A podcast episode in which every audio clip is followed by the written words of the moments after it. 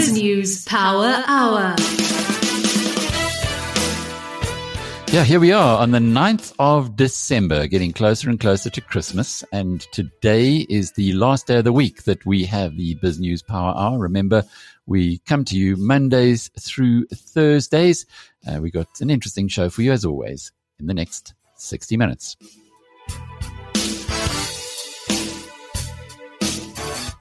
Well, by now you hopefully are aware that every Thursday I have a conversation with Gary Stroebel, who is the general manager of Nova FM in Namibia.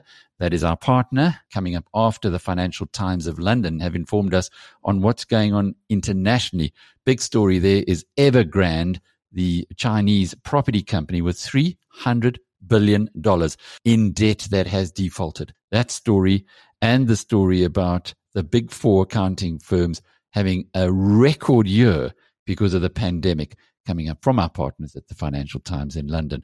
Also in the program tonight, we'll be hearing, um, Justin, from your interview on a stock that many members of the business community hold or did hold. Tongaat Hulett, once KwaZulu-Natal's biggest industrial company. Exactly. And for the last 18 months, it's been embarking on a turnaround story which looked good for so long. Unfortunately, the company has been experiencing operational troubles, which Chris Logan points out. Chris was also on the conference call that took place after the results today, where they further discuss in more detail the rights issue and how Tongaat will look going into the future. But things are looking a bit skeptical there, and Chris is a little bit concerned. And the big story there as well is the introduction of a Zimbabwean controlling shareholder, a family from Zim, uh, who have kept a very low profile, but uh, lots of interesting stuff coming up in that interview. And then uh, Bratim Modise, uh, our colleague Tim, uh, spoke with uh, a the former chief executive of Transnet Rail, Tau Morwe, uh, about what's going on with the railway infrastructure in South Africa. It's a really good interview. And uh, we also have tonight uh, the last in our series. And we've been doing this over the past few months, talking about PowerPulse, which is a fabulous initiative from Standard Bank where they bring together the people uh, or well, people, businesses, and uh, homes who want to invest in solar energy but are not sure which suppliers are legit. Now, what Standard Bank have done very smartly is they've put together this exchange where they have vetted the suppliers, and then by having uh, people that that uh, or companies that they're working with that they give the thumbs up to, it means those who want to invest in solar power plants in business or at home uh, have got a pretty strong backing from the bank, who would then finance it to go forward. So, really good uh, uh, initiative, and we'll be talking with the guys from PowerPulse. And in that, you will hear in this episode from the chief engineer of renewables uh, of both Ekurhuleni and Johannesburg, the two biggest municipalities in that area in the country. But first, let's catch up on the day's news. BrightRock believes that with every change in life comes opportunity, and the markets aren't any different. The daily movement in the markets means change for us all, sometimes small, sometimes big. This daily market report is made just for you by BrightRock, the first ever needs matched life insurance that changes as your life changes. Nadia, what's in today's news headlines? A new study by the University of Cape Town has found that while vaccine mandates may assist in improving the uptake of vaccines, only 40% of Africans supported them. The study found that there was high vaccine hesitancy among Africans living in Africa as well as in the diaspora. Only 63% of participants would be willing to receive a COVID 19 vaccination as soon as possible, and an additional 5% would receive vaccines after considering their safety in people who have been vaccinated before them. In the past few months, several private companies and institutions of higher learning have introduced COVID 19 vaccine mandates, and the government has also set up a task team to look, in, look into whether it should implement mandates. Scientists and researchers have welcomed SAHPRA's approval of a Pfizer COVID-19 vaccine booster shot, which will be available for anyone over the age of 18 six months after their second dose. New data from Pfizer shows that the booster jab will increase efficacy against the Omicron variant. Researchers said that the next step is to get approval for the mix and match COVID treatment, allowing the different vaccines to be used in combination.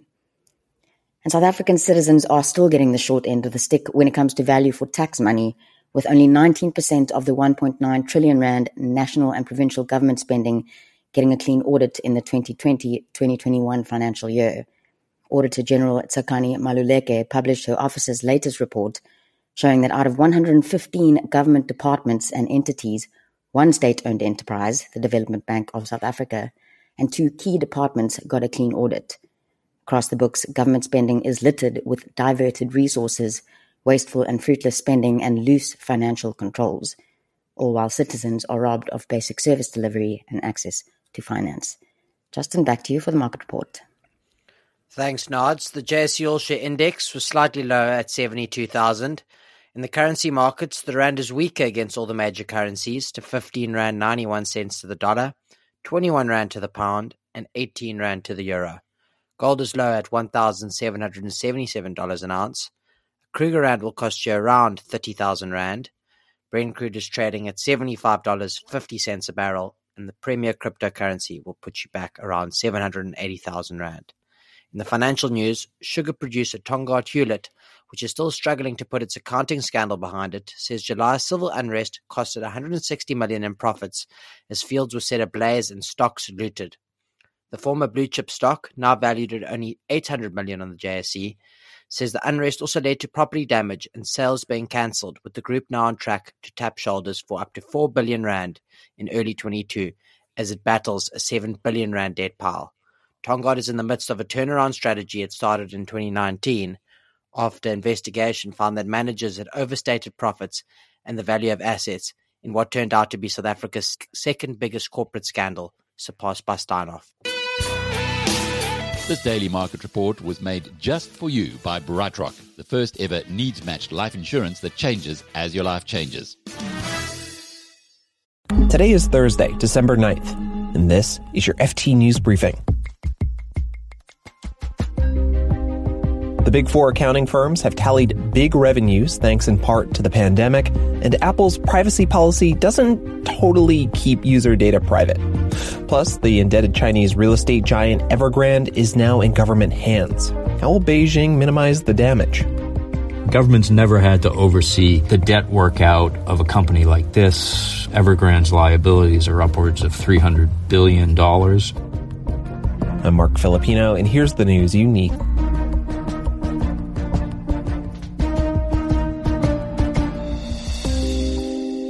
The big four accounting firms have posted their strongest financial performance since the accounting scandal that led to Enron's collapse nearly 20 years ago.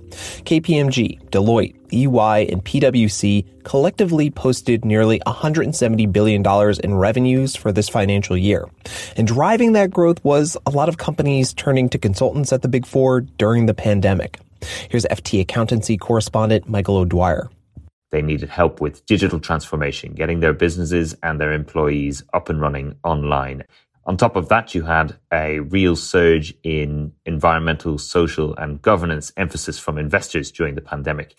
And companies have been really trying to make sure that they are in line with investors' expectations, but also with the expectations of other stakeholders. There's things around Brexit.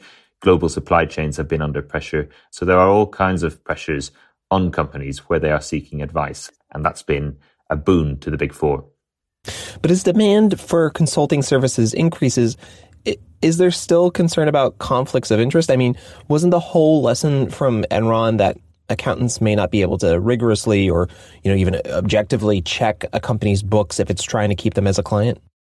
It's a good question. I think the first point to say is that in the in the wake of Enron, um, three of the big four more or less sold off their consulting businesses in order to avoid that that, that very problem. Um, however, over time, they have rebuilt those parts of their business very successfully through a combination of organic growth and by acquiring other businesses. The question of whether they face those same questions about conflicts that, that you mentioned, I think they do. They are certainly more conscious of it now.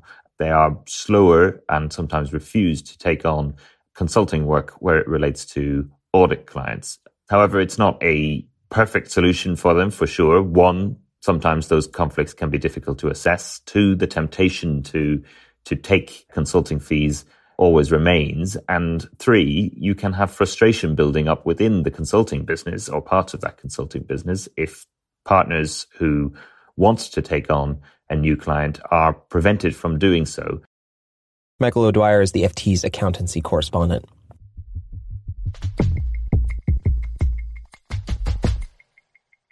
Apple has reached a truce with app developers. Earlier this year, Apple came out with a new privacy policy requiring developers to get explicit permission from users to track them for advertising purposes. As you might expect, most users opted out and many companies lost huge chunks of their ad revenue. But as the FT's Patrick McGee has found out, apps have been taking a loose view of those rules and can still get your data. I would say there have been two wildly different interpretations of what Apple's rules have meant, even before they went into effect. And so, in my mind, there's sort of a strict interpretation and a, and a loose interpretation. And I think for a long time, I, I, I really thought the strict interpretation was the correct one, which was basically saying, hey, if you're an iPhone user and you opt out of being tracked, then essentially your data should no longer be like leaked to these opaque third parties that you don't actually have a relationship with if you are Facebook or Snap or Google, it, it's not an issue with Apple whatsoever that they understand um, and tailor advertising on you based on your input into those apps. What Apple is against is that they can also know how you operate as you move from app to app. And the controversy is whether your phone should cease to leak anything or whether these companies are allowed to continue quote unquote tracking you so long as they are doing it at a group level, a, a cohorted level, an aggregate level, where they promise that you know the user level data is always anonymized. And I, I think this has been a, a, debate for many months. And my contention, more or less, is that this looser interpretation has won the day insofar as Apple has taken no enforcement action against it, and it's and it's widespread. Patrick McGee covers Apple for the FT. He's based in San Francisco.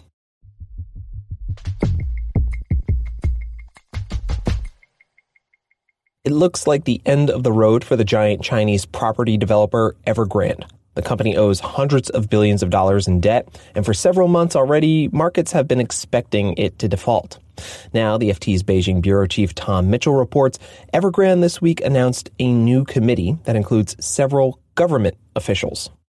The company announced it on uh, Monday evening, and you know it was a real signal. It's basically saying this company is now, for all intents and purposes, in state hands. While Hui Ka Yan, the founder of Evergrande, is nominally chairman of this company, it's clear he's he's no longer in control. So, Tom, what are the government's options? Can it avoid Evergrande's troubles turning into a wider property sector crash? Well, that's what makes the story so fascinating. The government thinks it can. It has a lot of experience with these sorts of situations, and generally it's worked out very well. But even, you know, the larger companies that have run into debt troubles and have been subject to government supervised restructurings, they're not ones that the outside world is that familiar with or that the government's never had to oversee the debt workout of a company like this. Evergrande's liabilities are upwards of $300 billion.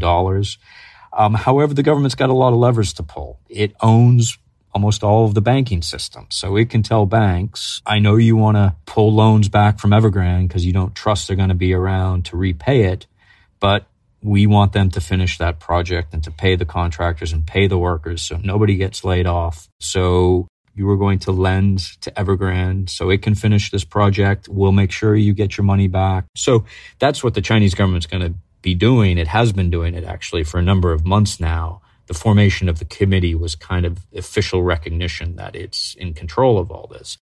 You know, given Evergrande's size, if it goes down, uh, could it drag down China's broader economy or the growth in the economy? Well, it already has, not Evergrande specifically, but the stricter government leverage policies that were applied to developers late last year, that's what catalyzed Evergrande's crisis. The effect of those across the entire property sector We've seen home prices uh, plateauing or even beginning to fall in some places, sales declining.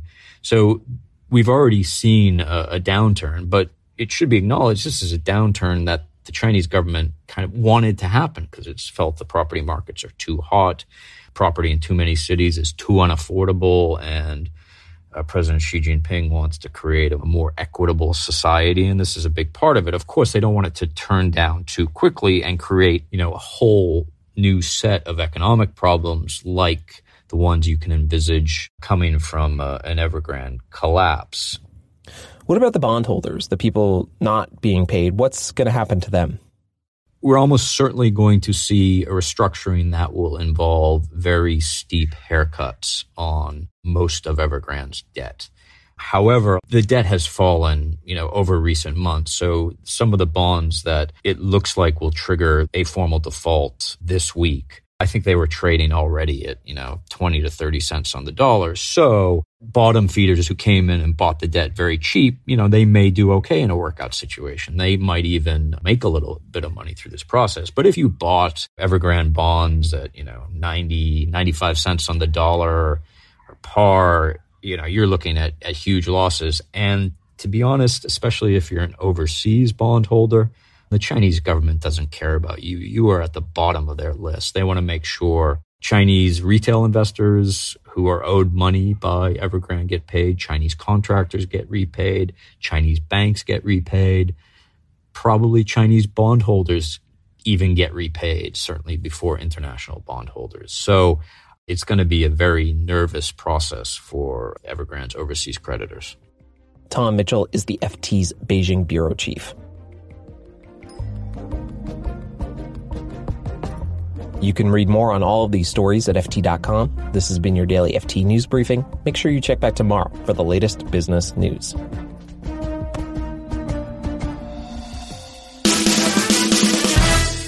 No one just makes a meal for a special occasion. You may go online or to that really fancy deli on the corner and look at all the different options available in one place. Maybe I'll make a risotto and I'll make it really special with some truffles extra parmesan, and chili oil on the side. So why should investing be any different?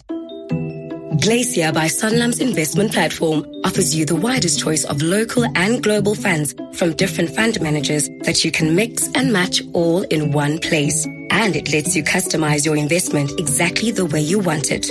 So you can enjoy your life exactly the way you want to. Ask your financial advisor why you're not with Glacier.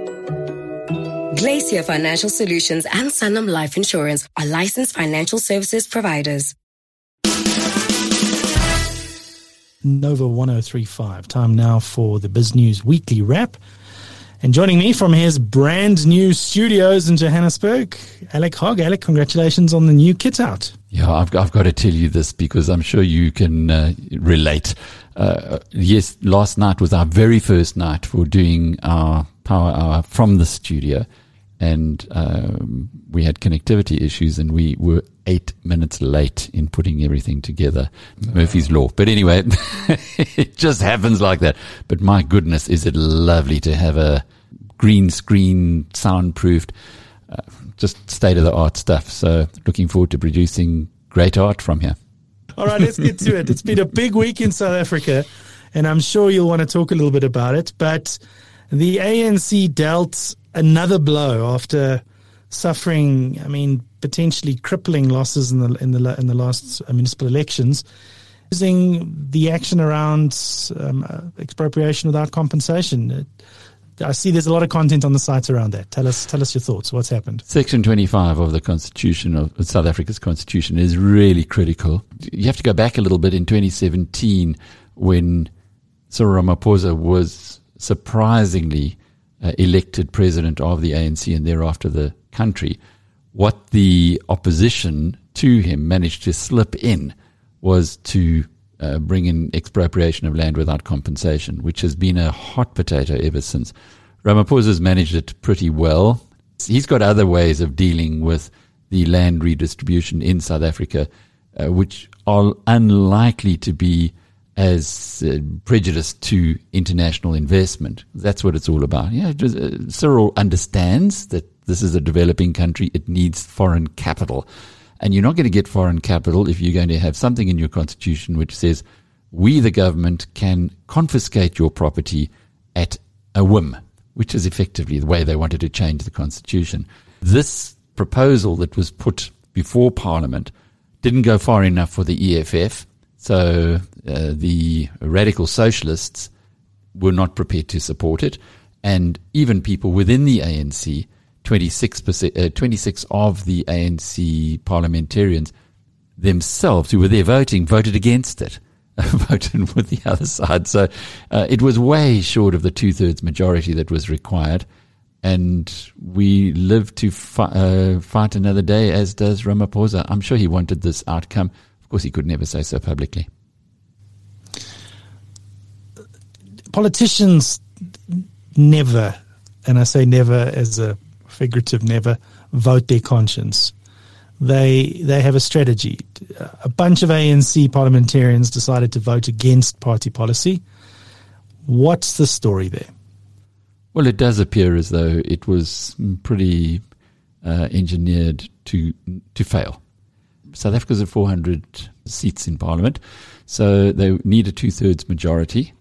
So you need 270 to get it through, and they got 205.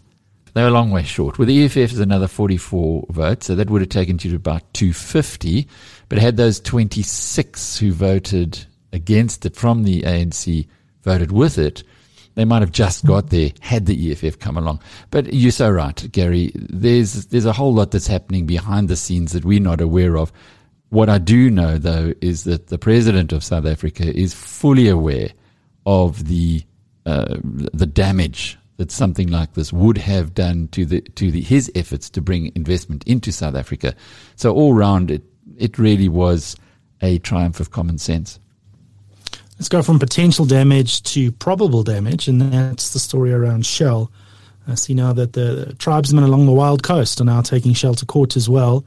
Uh, they seem to have faced an uphill battle in the last week since we last spoke. There's been a lot of activism around this. Uh, what's the latest on, on that story? Well, there was an attempt, an urgent interdict, which was uh, rejected, was turned down with costs.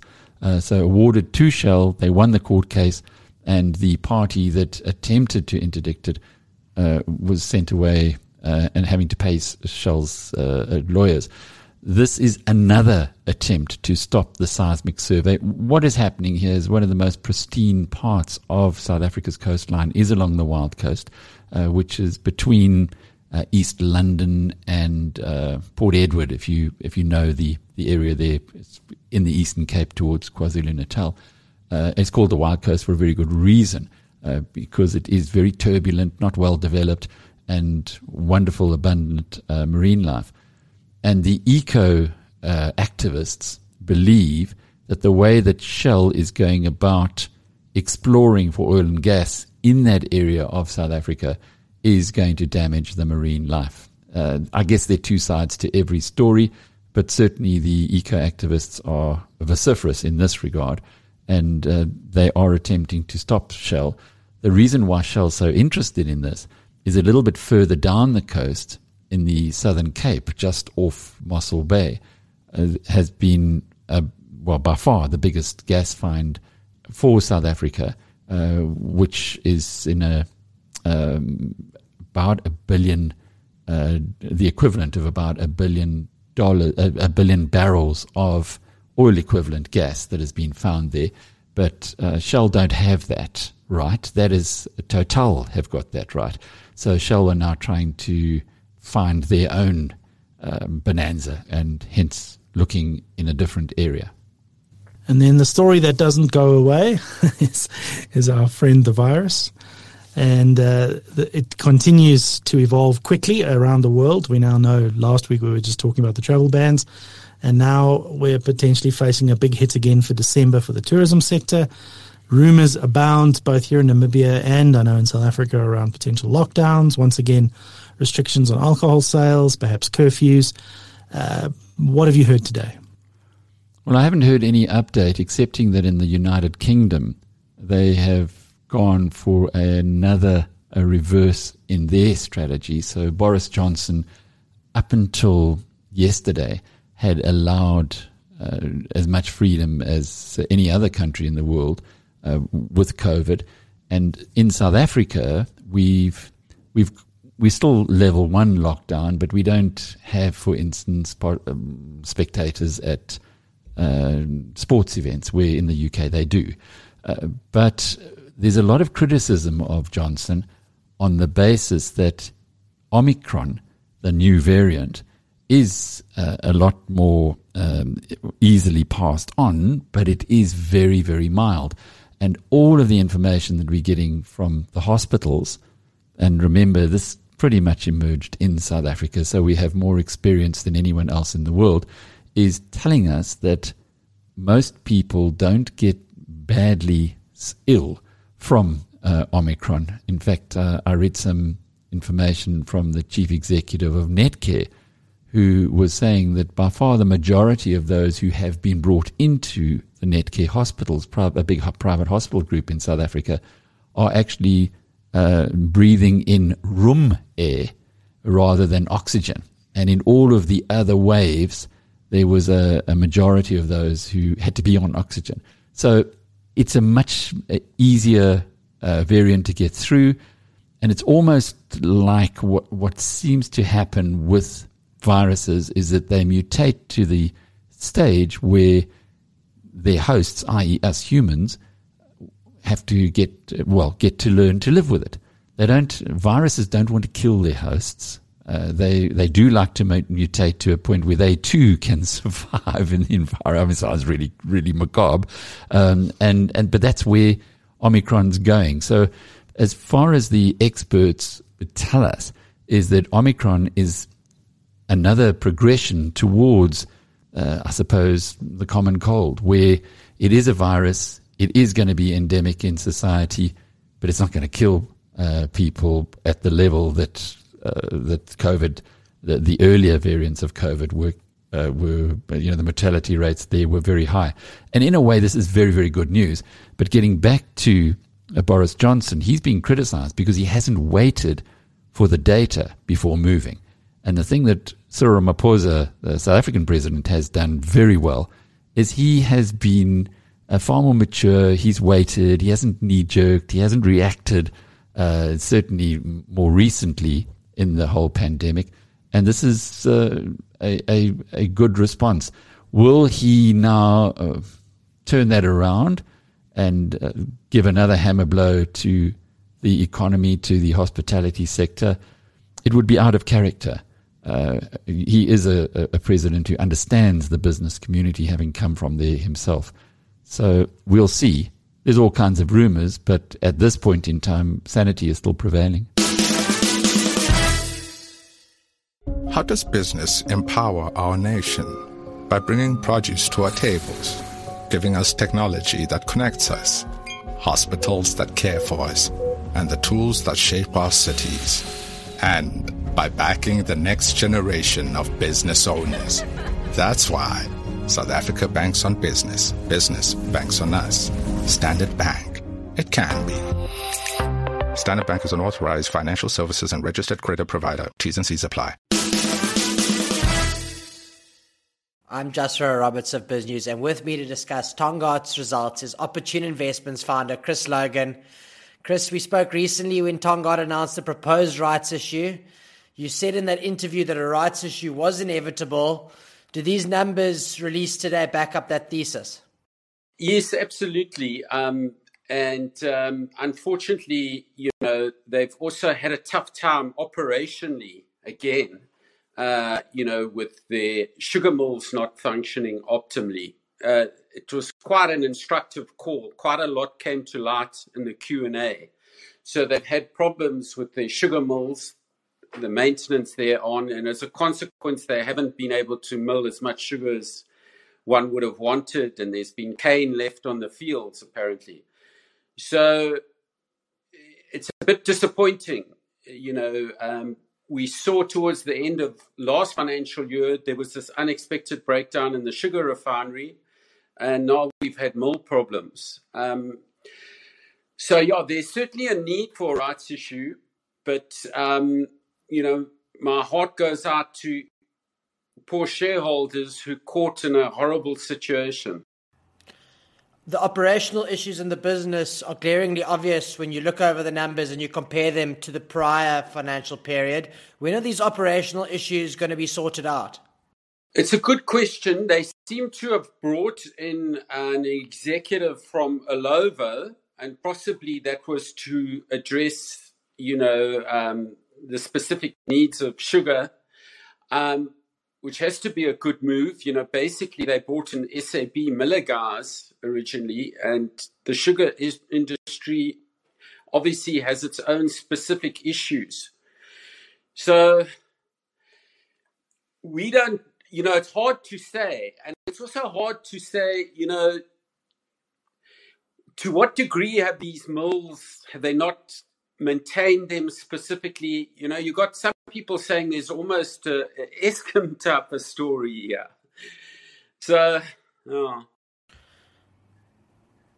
Share price was down 5% on the results, was closer to 15% in the morning sessions. Tongaat has released earnings gui- guidance prior to this. We did know where headline earnings and earnings per share were going to be within a, ball, a ballpark. Are these numbers generally worse than anticipated, despite all the negative sentiment with the earnings guidance and rights issue? Yeah, I think the numbers, for, you know, starting in the second half of last year, the numbers were disappointing um, with unexpected operational problems compounding this now, you've got this issue about an open ended rights issue, which many people see as just a way for Magister to uh, assume control of the group. And, um, you know, I must say, I'm not a shareholder. I've been analyzing this company for a long time, but I think it's disappointing how things have eventuated. You know, even Steinhoff, they managed to escape doing a rights issue. Yeah, you've gone and you've signaled you're having a massive rights issue. It's going to be highly dilutory. And, um, you know, you you've got operational problems, which are going to push the price down. And you've got nothing to show for all the work you did, all this forensic work. You know, Steinhoff recovered, I think, close to a billion rand from their former auditors. Yeah, nothing's happened on that front. They've got excuses. But, you know, if you could get a billion back from the auditors, make a big dent into any rights issue. So it's a bit disappointing, you know, when you just look at this company, what's transpired. And um, all, all shareholders on the JSE are impacted by this, even if you're not a Tongaat shareholder. It adds to the risk premium of South African assets.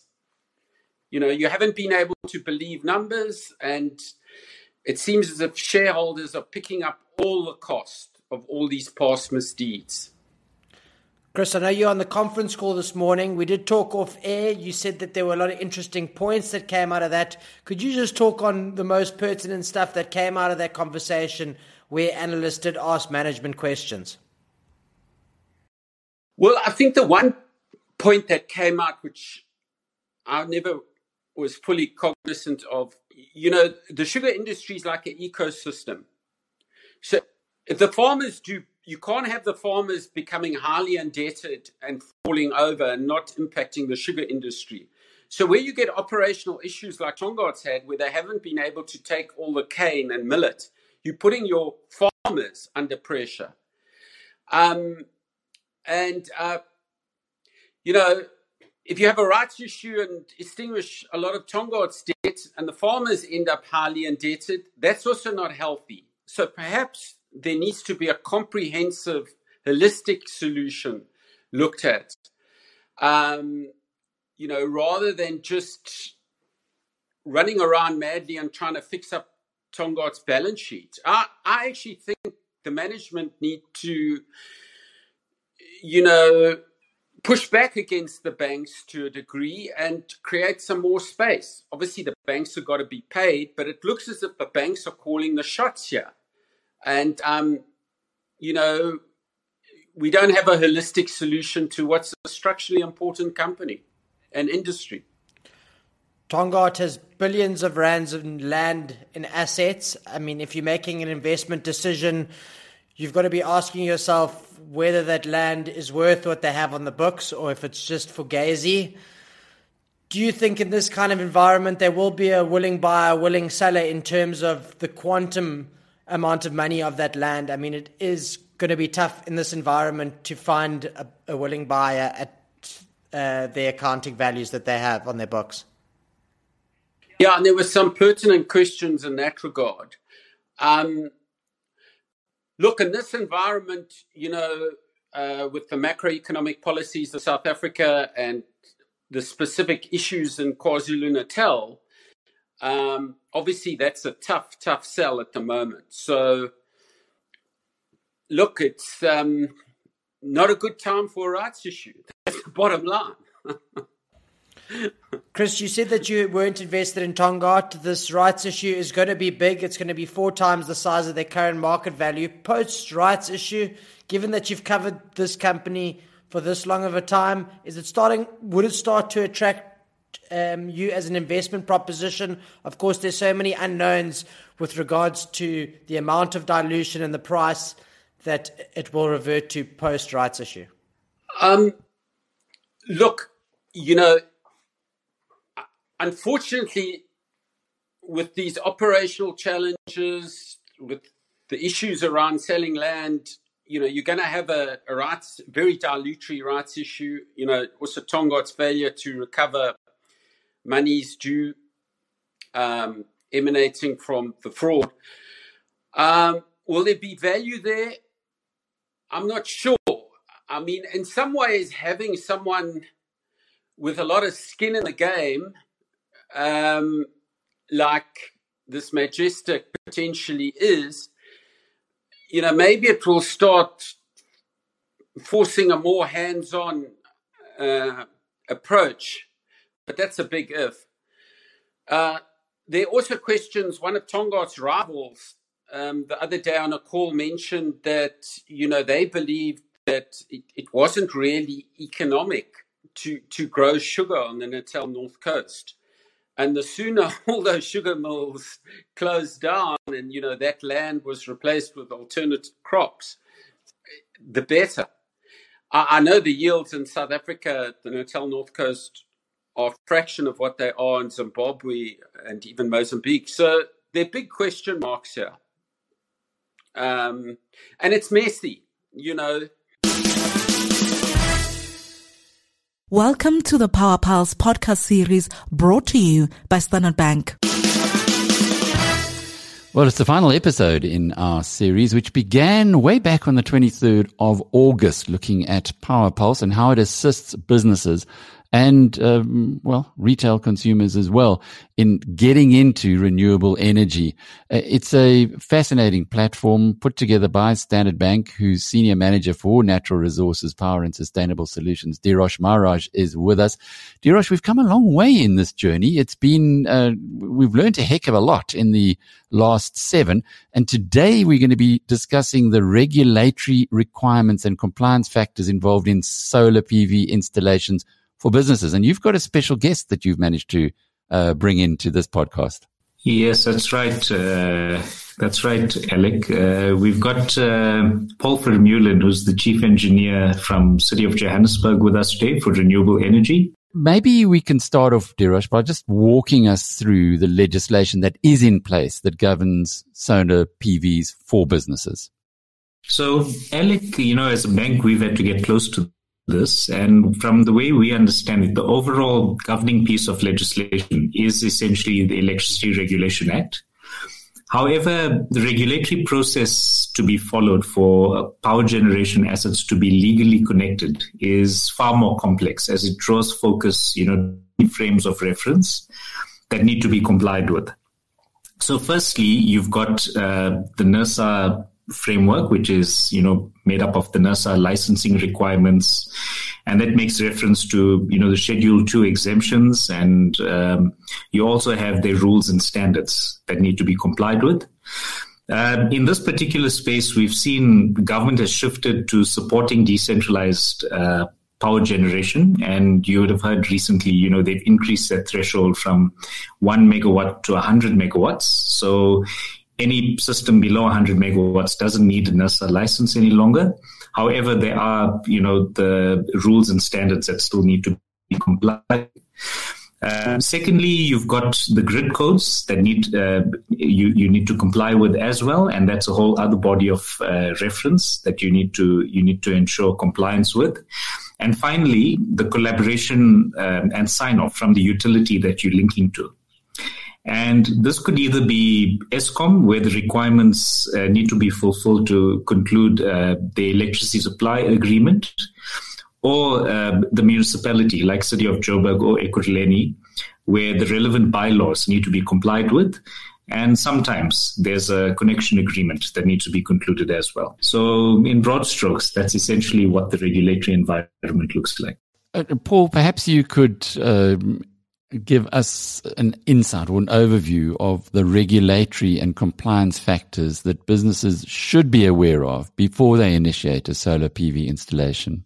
Thanks, Alex. So I think the first one is that in terms of the, the, the, National Distribution Grid Code, which is a mandatory piece of legislation, it, it specifies that an end user or a customer must inform the network service provider of their intention to connect any form of generating plant to the grid. And if, if I can sort of liken it to, uh, you know, a road traffic network, you, you, have kind of got to know that what the rules are to connect. Um, and you need to get hold of the supply authority to say, look, this is what I want to do. And does it sort of fit in with how how that roadway or that network would be used. So the first one from the first issue from our side is is, is a safety concern. So and it typically re- uh, uh applies to what Dhirosh mentioned, a tied inverter. So this is a device that can run in parallel with the grid, um, and that equipment must be certified in terms of what we call NRS 097, a piece of legislation. It's not mandatory, but Eskom, as well as all the municipalities, require adherence to that particular specification. And what that spec says is that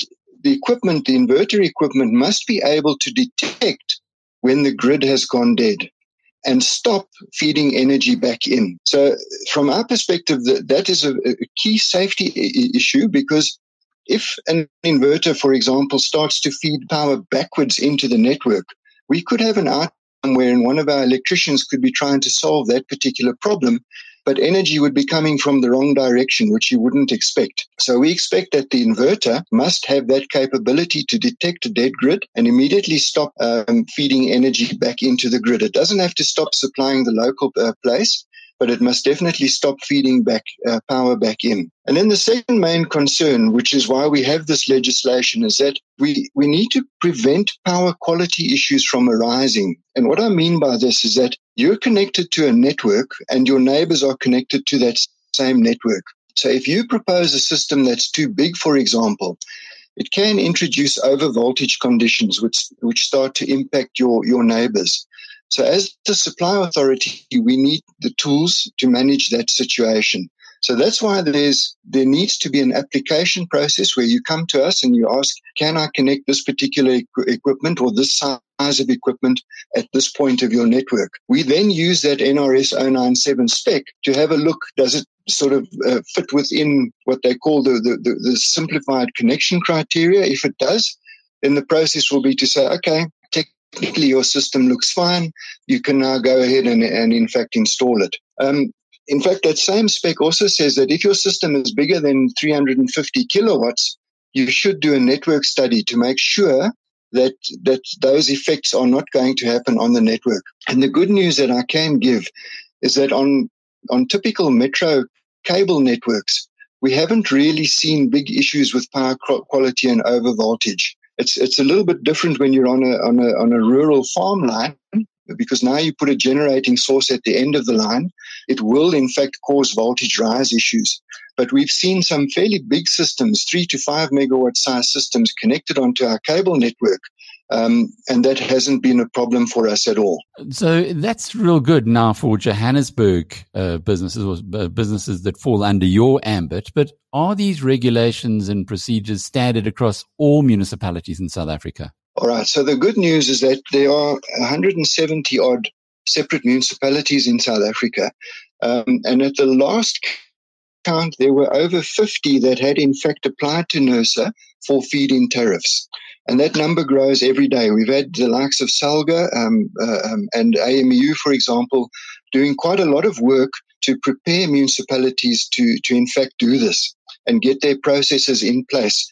So, so one, one good spin-off of this is that in quite a few cases, the process is more or less the same. I've got to say that it's slightly different for different municipalities.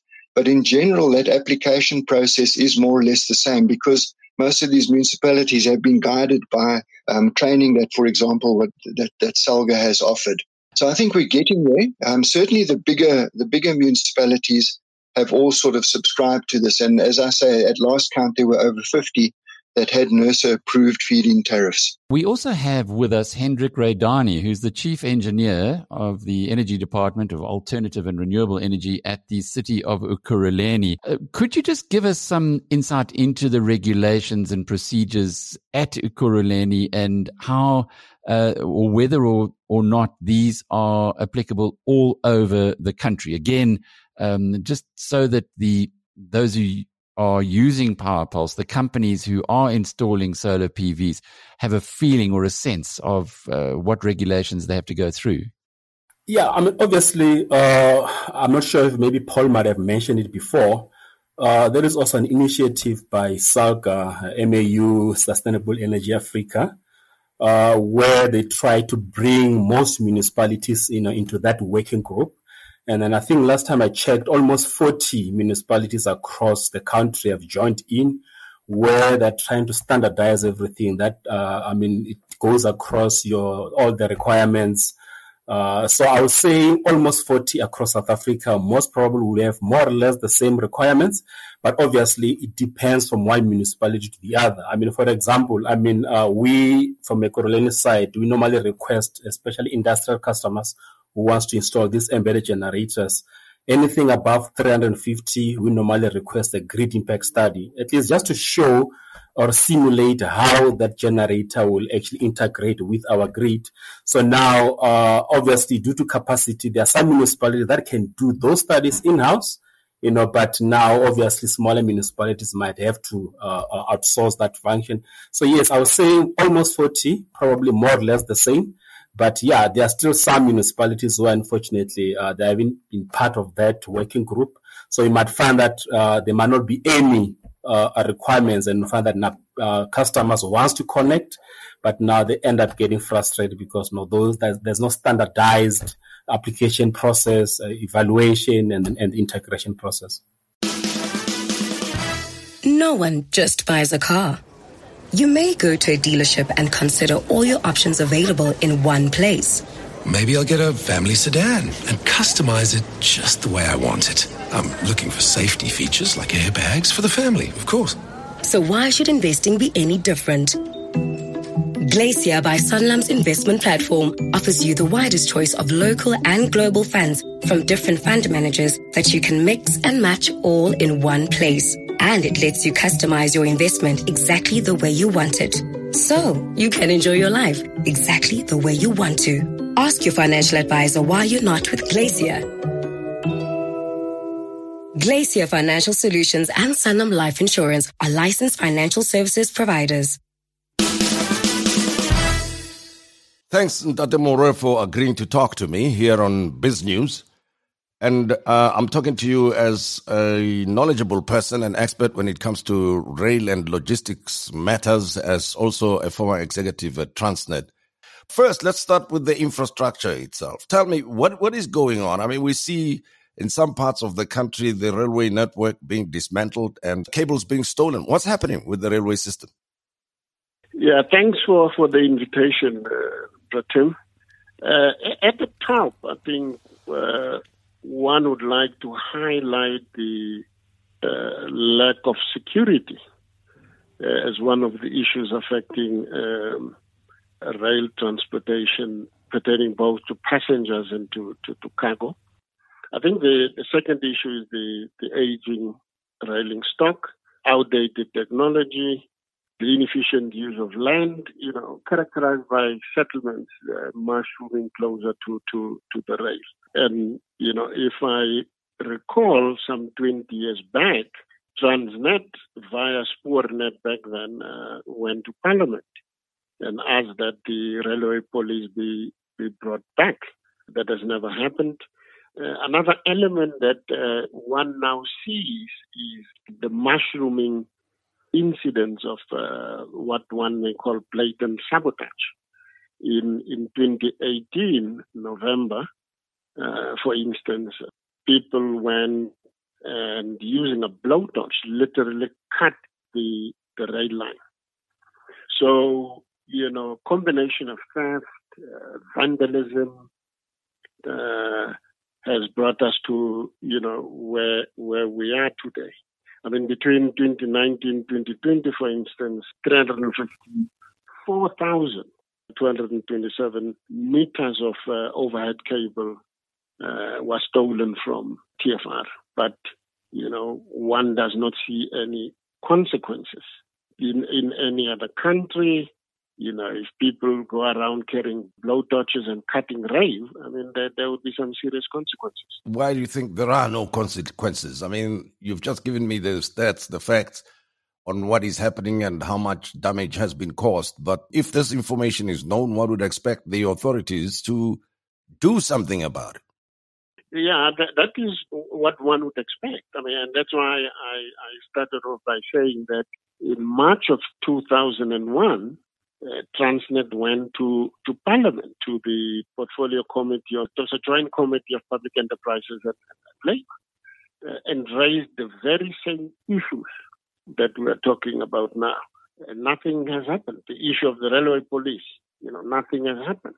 Rail, if you look at rail market share, uh, back in two, 2009, it was sitting at 30%. Uh, the estimate currently is that it's sitting at 21% or, or, or, less. And yet, from, from a parliamentary or what one may call a political perspective, there doesn't seem to be any action. Let's talk about, uh, expand a little bit on the 30% that you are talking about. That That is in as far as freight is concerned. Am I, am I correct? Yeah, that, that, that, that is insofar as freight is, is concerned. Right. And and the infrastructure could handle 30%, you say then, 2009. And if I recall, part of the idea was to make sure that more freight is transported via uh, the railway lines and not the trucks that are damaging the roads at this time. But uh, the, yeah. the contribution on the part of Transnet has actually come down. Why, why is that? I think if you look at Transnet, and here I'm looking at, at TFR, you need to look at uh, the what you call the heavy haul lines, which is the coal line and your your ore line. I think these are some of the best uh, railway lines in the world in terms of technology. And, and for instance, the ore line runs uh, one of the longest uh, production train in, in, in the world. The, the problem is in what we call the general freight, you know, the transportation of containers and, and, and little mm. uh, parcels. That is where the problem is. And it's because over the year, not enough investments have gone into into that section of the business in terms of your your technology, in terms of your modernizing the, the fleet and the attempt to go and buy locomotives and so forth. I mean, that was a subject of this Zondo commission was an attempt to deal with, with that with that uh, with that particular problem. But recently, we've also seen an increase in, in incidents and problems around the um, the coal line and the ore line. I mean, uh, uh, mining companies were up in arms because of the reduced volumes that were carried on, on, on the rail. I want to go back to the political will issue to protect the infrastructure of the country. Why do you think that is the case, that there is no will to bring back the railway police or come up with another way of protecting this crucial infrastructure? I, you know, I really can't pinpoint uh, what the problem is, but uh, I, I will park the problem at the door of the politicians. 20 years ago, these issues were raised. I recall in around 2009, 2010, um, I was acting chief executive at Transnet Freight Rail. And a number of trains, I mean, a, a train full, uh, load full of diesel uh, was derailed. Uh, that was done on purpose. A train full of um, some hazardous chemicals derailed. Again, that was on purpose. I even had to contact the, the, the, security establishment, show them the pictures of what is happening. Up until today, nothing has, has, has, has happened. And, and one does not want to say, look, it's related to, to what is happening in the, in the country today. But I think the politicians ought to deal with this question. I mean, why, if 20 years ago they were requested to bring back the railway police, they have not done that. Why, on a year to year basis, over 354 kilometers of cable has to be stolen, you know, uh, annually? Nothing has happened. A few years ago, around 2010, we established a cable theft index with the South African Chamber of Commerce and Industry. Nothing has happened. Even today, the current leadership of Transnet is complaining about perceived uh, sabotage uh, in derailments and so forth. Nothing is being done. Uh, so I think if the Department of Transport or the Department of Public Enterprises can deal with um, the issue of the of the political will. Uh, but definitely, there doesn't seem to be the will to deal with the with the issue. If you look, for instance, at uh, the metro rail situation in Cape Town, in Langa, where you've got settlements on on the railway, I think it's only now that some action is being taken to remove uh, the the settlements. But it shouldn't really take that long to deal with these problems because the economy is being, uh, you know, affected negatively. I want to talk about uh, commuter rail, if I may digress for, for a moment. Uh, that, you know, as I said, in the past, millions of people or, or, trips were taken, undertaken on a daily basis on the commuter railway system. But in recent times, at least in Gauteng, we don't see trains running any longer because of the cable theft that you've referred to, the railway tracks that have been stolen, but basically not much. It does, not seem like an urgent and pressing problem for the authorities. What, what is happening with the PRASA and the commuter rail? Well, I mean, I just want to go back a little bit um, in terms of the the rail infrastructure. Years ago, you you had Transnet um, responsible for both metro rail, mainline passenger services, and then uh, cargo. You you had the infrastructure all residing, you know, within within Transnet. Uh, years later, when when PRASA was formed, infrastructure was apportioned to metro rail and to to Transnet. And my personal opinion is that, you know, in a single country, once you take rail infrastructure and then you start splitting it up, you are inviting problems. And, and I think that's, that, that is where we, we are today, you know. Uh, and, and if you were to ask me, well, uh, what should we do? What should the solution be? You know, I would say, well, let's let's look at what's happening in in Germany, for instance, where you've got uh, a state-run entity, Deutsche Bahn, running both the infrastructure and operations. You know, now the question that that we can ask is: Should an entity like Metrorail be running infrastructure? Or should they be running trains? So, which takes us now to issues of policy. And again, from a policy point of view, you know, we have to look at government. We do not have rail policy on the on, on, on, on the table. So again, it goes back to the to the policymakers. Well, thanks for being with us uh, this evening and indeed through the week. We'll be back again, same time, same place on Monday. Until then, from the BizNews team, cheerio.